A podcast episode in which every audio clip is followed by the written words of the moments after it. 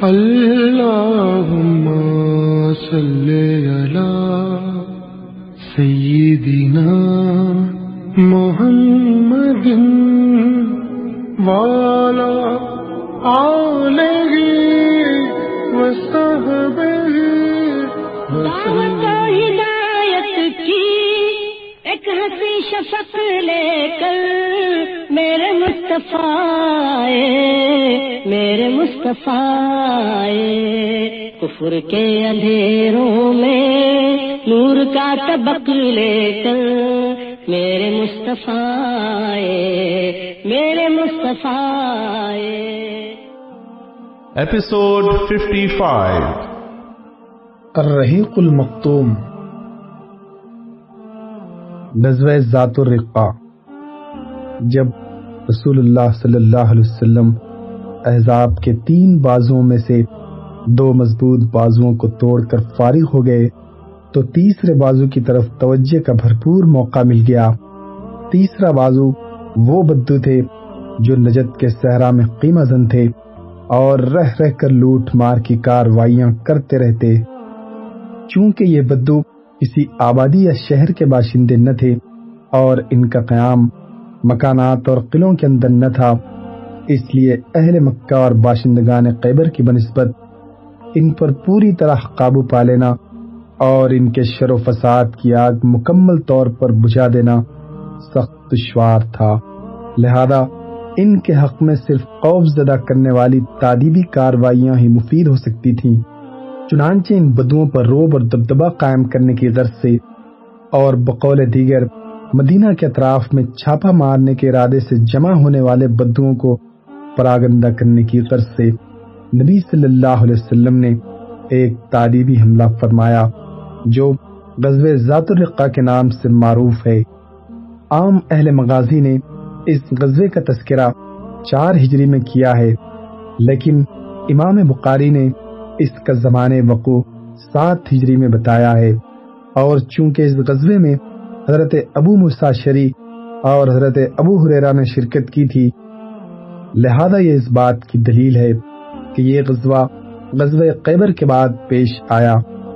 مہینہ غالباً ربیع الاول کا تھا، کیونکہ حضرت ابو حریرہ رضی اللہ عنہ اس وقت مدینہ پہنچ کر حلقہ بگوش اسلام ہوئے تھے، جب رسول اللہ صلی اللہ علیہ وسلم قیبر کے لیے مدینہ سے جا چکے تھے۔ پھر حضرت ابو حریرہ رضی اللہ عنہ مسلمان ہو کر سیدھے خدمت نبوی میں قیبر پہنچے۔ اور جب پہنچے تو قیبر فتح ہو چکا تھا۔ اسی طرح حضرت ابو مساشری حبش سے اس وقت خدمت نبوی میں پہنچے جب قیبر فتح ہو چکا تھا۔ لہذا غزوہ ذات الرقا میں ان دونوں صحابہ کی شرکت اس بات کی دلیل ہے کہ یہ غزوہ قیبر کے بعد ہی کسی وقت پیش آیا تھا۔ اہل سیر نے اس غزوے کے متعلق جو کچھ ذکر کیا ہے، اس کا خلاصہ یہ ہے۔ کہ نبی صلی اللہ علیہ وسلم نے قبیل انماریہ، بنو غطفان کی دو شاخوں، بنی سالبہ اور بنی محارب کے اجتماع کی قبر سن کر مدینے کا انتظام حضرت ابو ذر یا حضرت عثمان بن عفان کے حوالے کیا اور جھٹ چار سو یا سات سو صحابہ کرام کی میت میں بلاد نجد کا رخ کیا۔ پھر مدینہ سے دو دن کے فاصلے پر مقام نقل پہنچ کر بنو غطفان کی ایک جمعیت سے سامنا ہوا، لیکن جنگ نہ ہوئی۔ البتہ آپ نے اس موقع پر سلاۃ القوف، حالت جنگ والی نماز پڑھائی۔ بخاری کی ایک روایت میں ہے کہ نماز کی اقامت کہی گئی اور آپ نے گروہ کو دو رکت نماز پڑھائی، پھر وہ پیچھے چلی گئی اور آپ نے دوسرے گروہ کو دو رکت نماز پڑھائی۔ یوں رسول اللہ صلی اللہ علیہ وسلم کی چار رکتیں ہوئی۔ اور قوم کی دو رکتیں۔ صحیح بخاری میں حضرت ابو موسا شری سے مروی ہے کہ ہم لوگ رسول اللہ صلی اللہ علیہ وسلم کے ہمراہ نکلے۔ ہم چھ آدمی تھے اور ایک ہی اونٹ تھا جس پر باری باری سوار ہوتے۔ اس سے ہمارے قدم چھنی ہو گئے، میرے بھی دونوں پاؤں زخمی ہو گئے اور ناخن جھڑ گیا۔ چنانچہ ہم لوگ اپنے پاؤں پر چیتڑے لپیٹے رہتے، اسی لیے اس کا نام ذات الرقہ پڑ گیا، کیونکہ ہم نے اس غزوے میں اپنے پاؤں پر چیتڑے اور پٹیاں باندھ اور لپیٹ رکھی تھیں۔ اور صحیح بخاری ہی میں حضرت جابر رضی اللہ عنہ سے روایت ہے کہ ہم لوگ ذات الرقہ میں نبی صلی اللہ علیہ وسلم کے ہمراہ تھے۔ دستور یہ تھا کہ جب ہم کسی سایہ دار درخت پر پہنچتے تو اسے نبی صلی اللہ علیہ وسلم کے لیے چھوڑ دیتے۔ ایک بار نبی صلی اللہ علیہ وسلم نے پڑاؤ ڈالا اور لوگ درخت کا سایہ حاصل کرنے کے لیے ادھر ادھر کانٹے دار درختوں کے درمیان بکھر گئے۔ رسول اللہ صلی اللہ علیہ وسلم بھی ایک درخت کے نیچے اترے اور اسی درخت سے تلوار لٹکا کر سو گئے۔ حضرت جابر رضی اللہ عنہ فرماتے ہیں کہ ہمیں بس ایک نیند آئی تھی کہ اتنے میں ایک مشرق نے آ کر رسول اللہ صلی اللہ علیہ وسلم کی تلوار سونت لی اور بولا، تم مجھ سے ڈرتے ہو؟ آپ صلی اللہ علیہ وسلم نے فرمایا، نہیں۔ اس نے کہا، تب تمہیں مجھ سے کون بچائے گا؟ آپ نے فرمایا، اللہ۔ حضرت جابر رضی اللہ عنہ کہتے ہیں کہ ہمیں اچانک رسول اللہ صلی اللہ علیہ وسلم پکار رہے تھے۔ ہم پہنچے تو دیکھا کہ ایک آرابی آپ کے پاس بیٹھا ہے۔ آپ نے فرمایا، میں سویا تھا، اس نے میری تلوار سونت لی۔ اتنے میں میں جاگ گیا۔ اور سونتی ہوئی تلوار اس کے ہاتھ میں تھی۔ اس نے مجھ سے کہا، تمہیں مجھ سے کون بچائے گا؟ میں نے کہا، اللہ، تو اب یہ وہی شخص بیٹھا ہوا ہے۔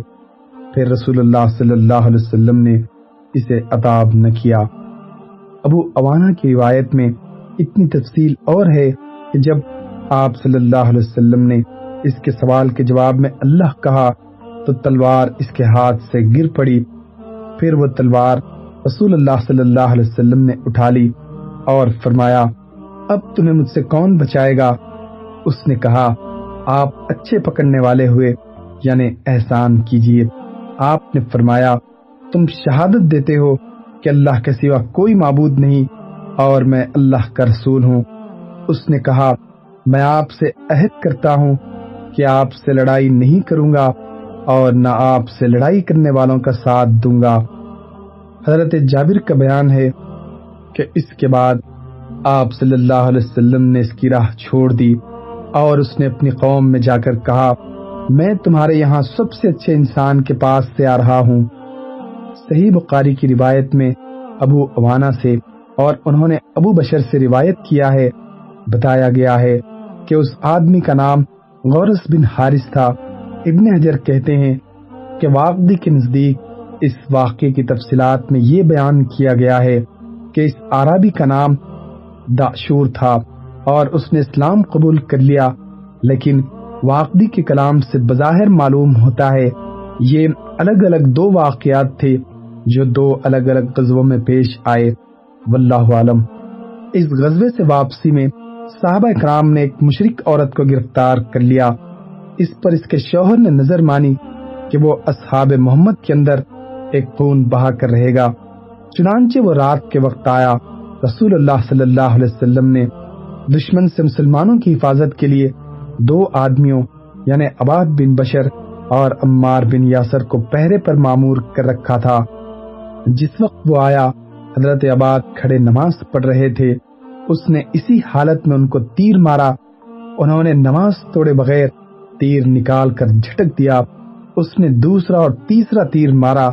لیکن انہوں نے نماز نہ توڑی اور سلام پھیر کر ہی فارغ ہوئے، پھر اپنے ساتھی کو جگایا ساتھی نے حالات جان کر کہا، سبحان اللہ، آپ نے مجھے جگہ کیوں نہ دیا؟ انہوں نے کہا، میں ایک صورت پڑھ رہا تھا، گوارا نہ ہوا، اسے کاٹ دوں۔ سنگ دل اعراب کو مروب اور خوف زدہ کرنے میں اس غزوے کا بڑا اثر رہا۔ ہم اس غزوے کے بعد پیش آنے والے سرایہ کی تفصیلات پر نظر ڈالتے ہیں تو دیکھتے ہیں کہ غطفان کے ان قبائل نے اس غزوے کے بعد سر اٹھانے کی جرت نہ کی، بلکہ ڈھیلے پڑتے پڑتے سپر انداز ہو گئے اور بلا کر اسلام قبول کر لیا۔ حتیٰ کہ ان عراب کے کئی قبائل ہم کو فتح مکہ، غزوہ ہنین میں مسلمانوں کے ساتھ نظر آتے ہیں اور انہیں غزوہ ہنین کے مال غنیمت سے حصہ دیا جاتا ہے۔ پھر فتح مکہ سے واپسی کے بعد ان کے پاس صدقات وصول کرنے کے لیے اسلامی حکومت کے وہ مال بھیجے جاتے ہیں اور وہ باقاعدہ اپنے صدقات ادا کرتے ہیں۔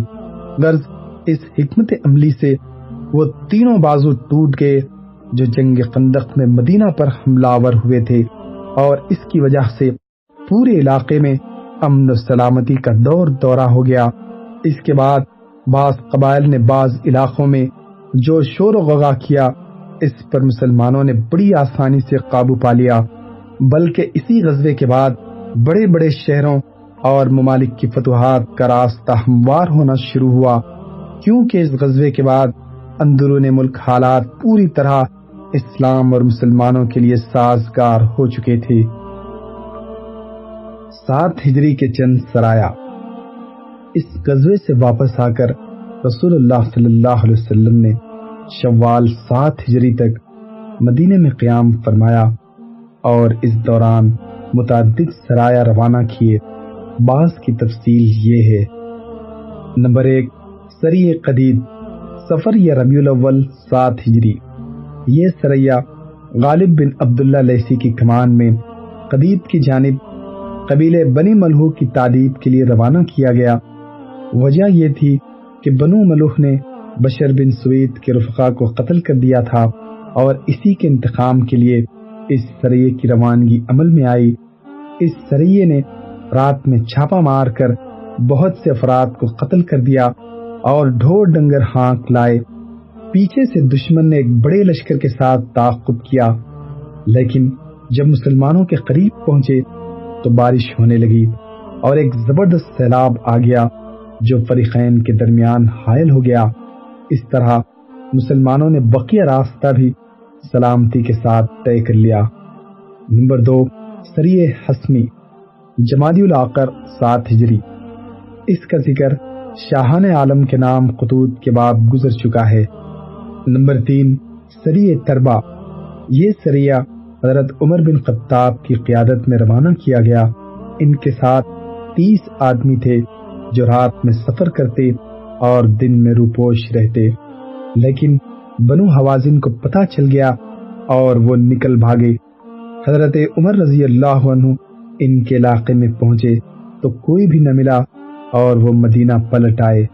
نمبر چار سری اطراف فدق شابان سات ہجری۔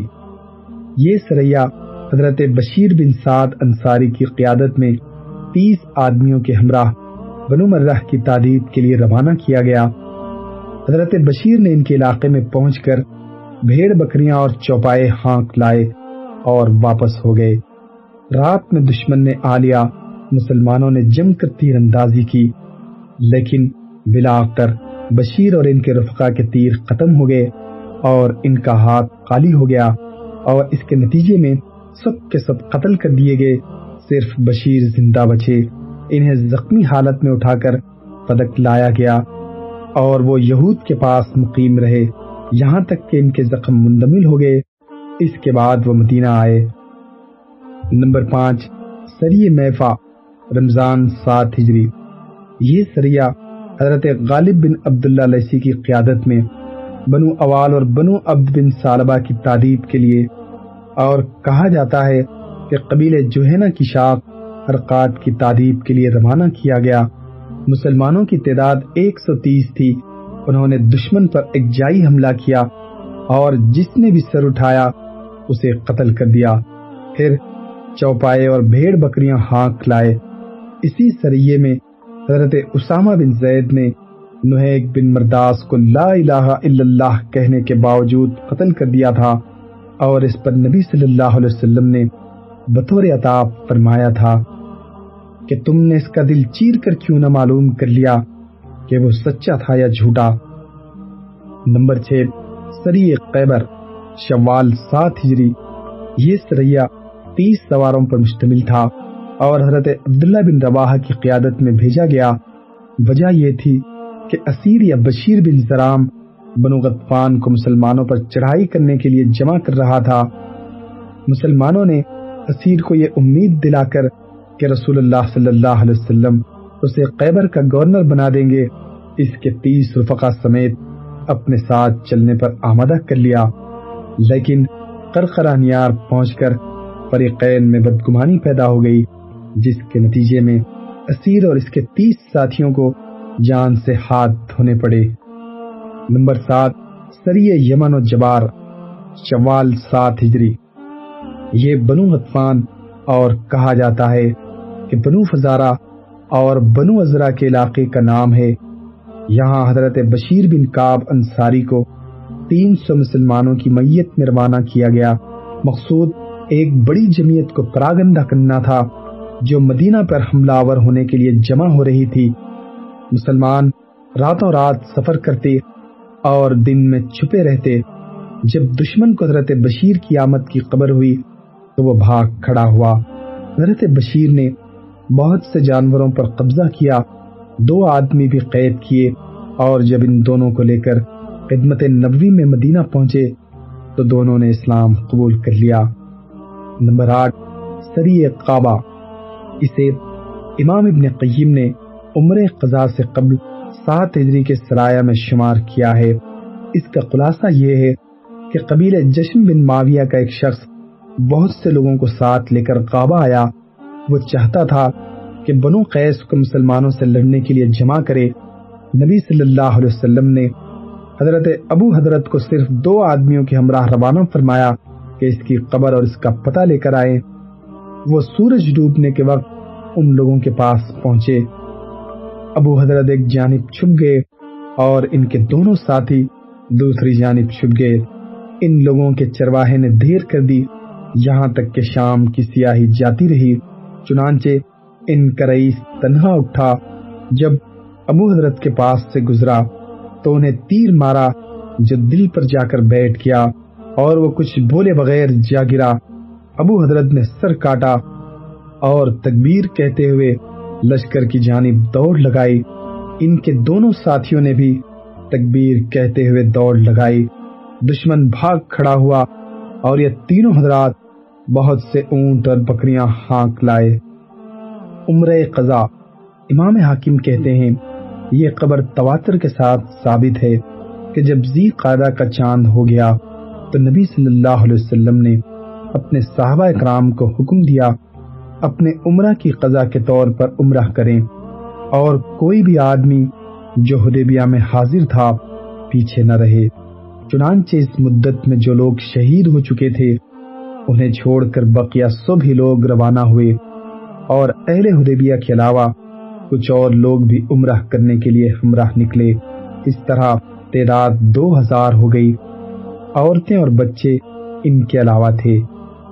رسول اللہ صلی اللہ علیہ وسلم نے اس موقع پر ابو رحم غفاری کو مدینہ میں اپنا جانشین مقرر کیا سات اونٹ ساتھ لیے اور ناجیہ بن جندب اسلمی کو ان کی دیکھ بھال کا کام سونپا۔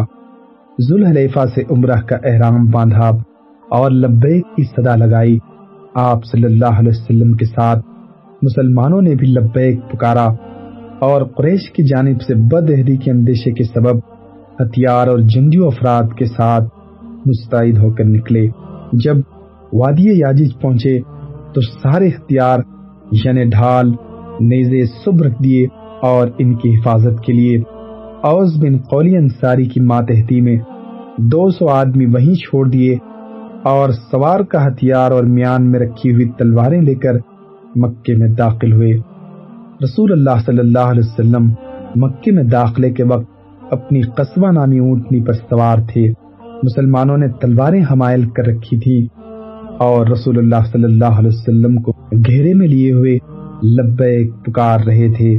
مشرقین مسلمانوں کا تماشا دیکھنے کے لیے گھروں سے نکل کر کعبے کی شمال میں واقع جبل قیقان پر جا بیٹھے۔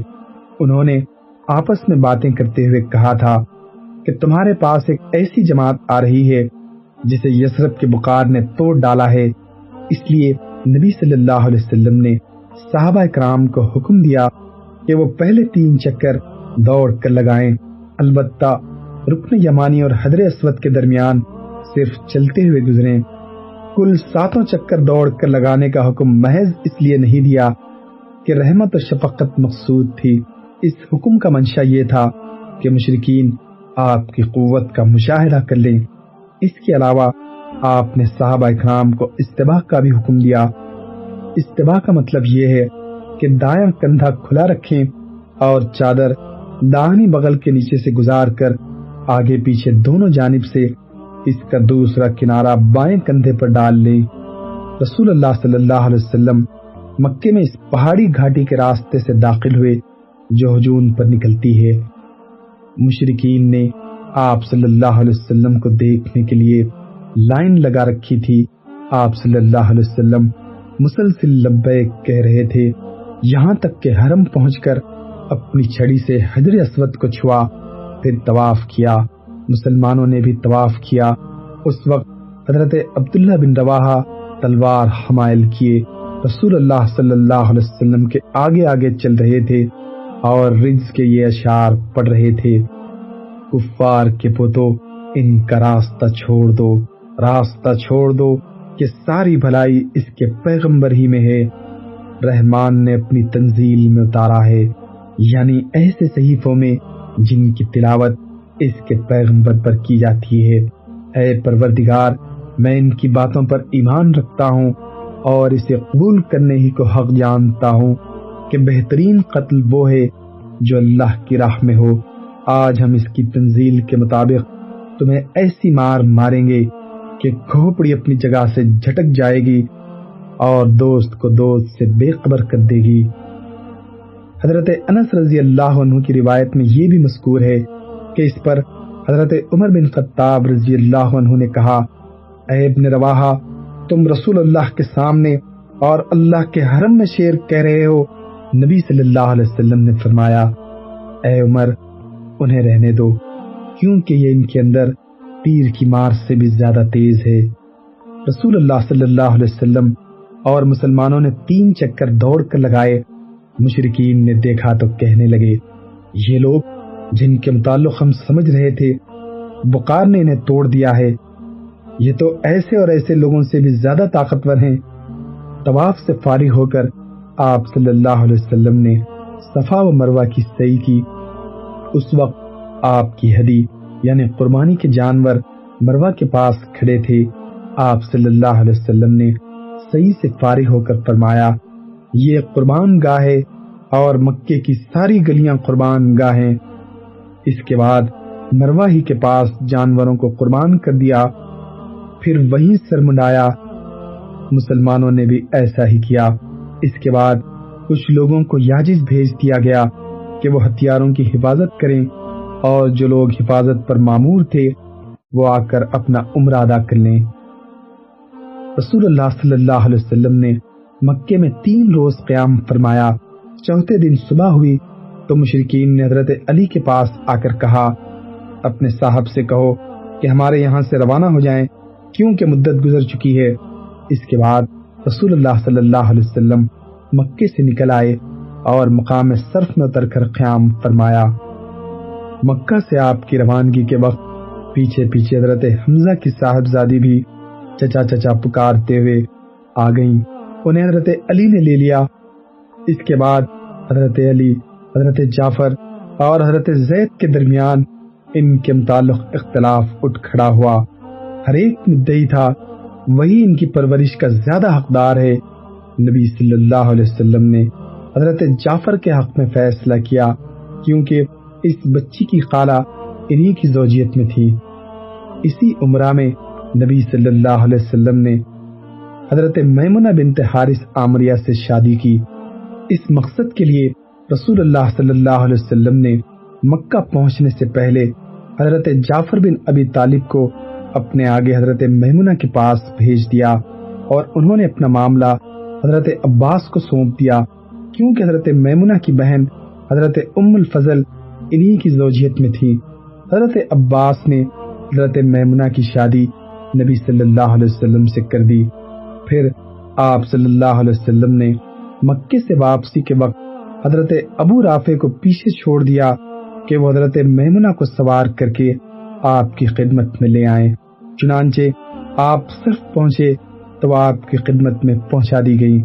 اس عمرہ کا نام عمر قضا یا تو اس لیے پڑا کہ یہ عمرہ حدیبیہ کی قضا کے طور پر تھا، یا اس لیے کہ یہ حدیبیہ میں طے کردہ صلح کے مطابق کیا گیا تھا۔ اور اس طرح مصالحت کو عربی میں قضا اور مقادہ کہتے ہیں۔ اس دوسری وجہ کو محققین نے راج قرار دیا ہے۔ نیز، اس عمرہ کو چار نام سے یاد کیا جاتا ہے۔ عمر قضا عمر قضیہ، عمر قصاص۔ اور عمر صلح نمبر ایک سری ابو الوجا ذلحجہ سات ہجری۔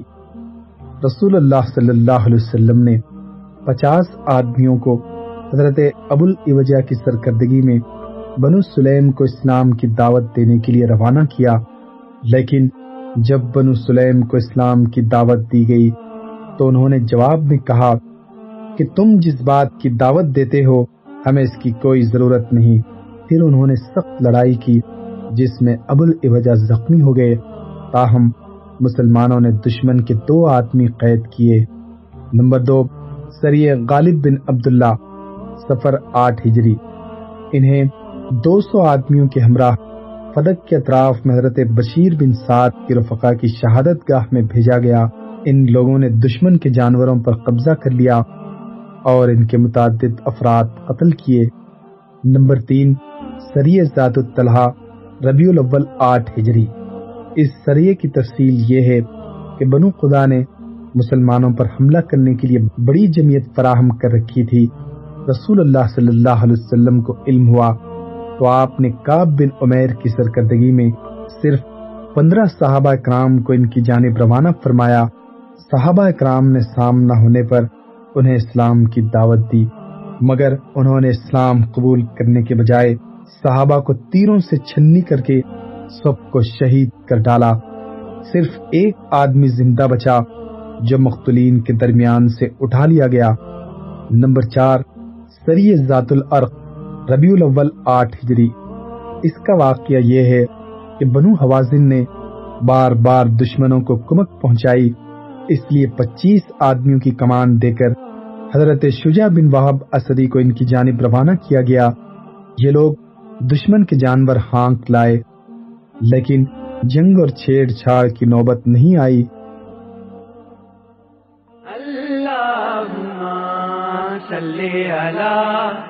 محمد والا علیہ وصحبہ وسلم اللہ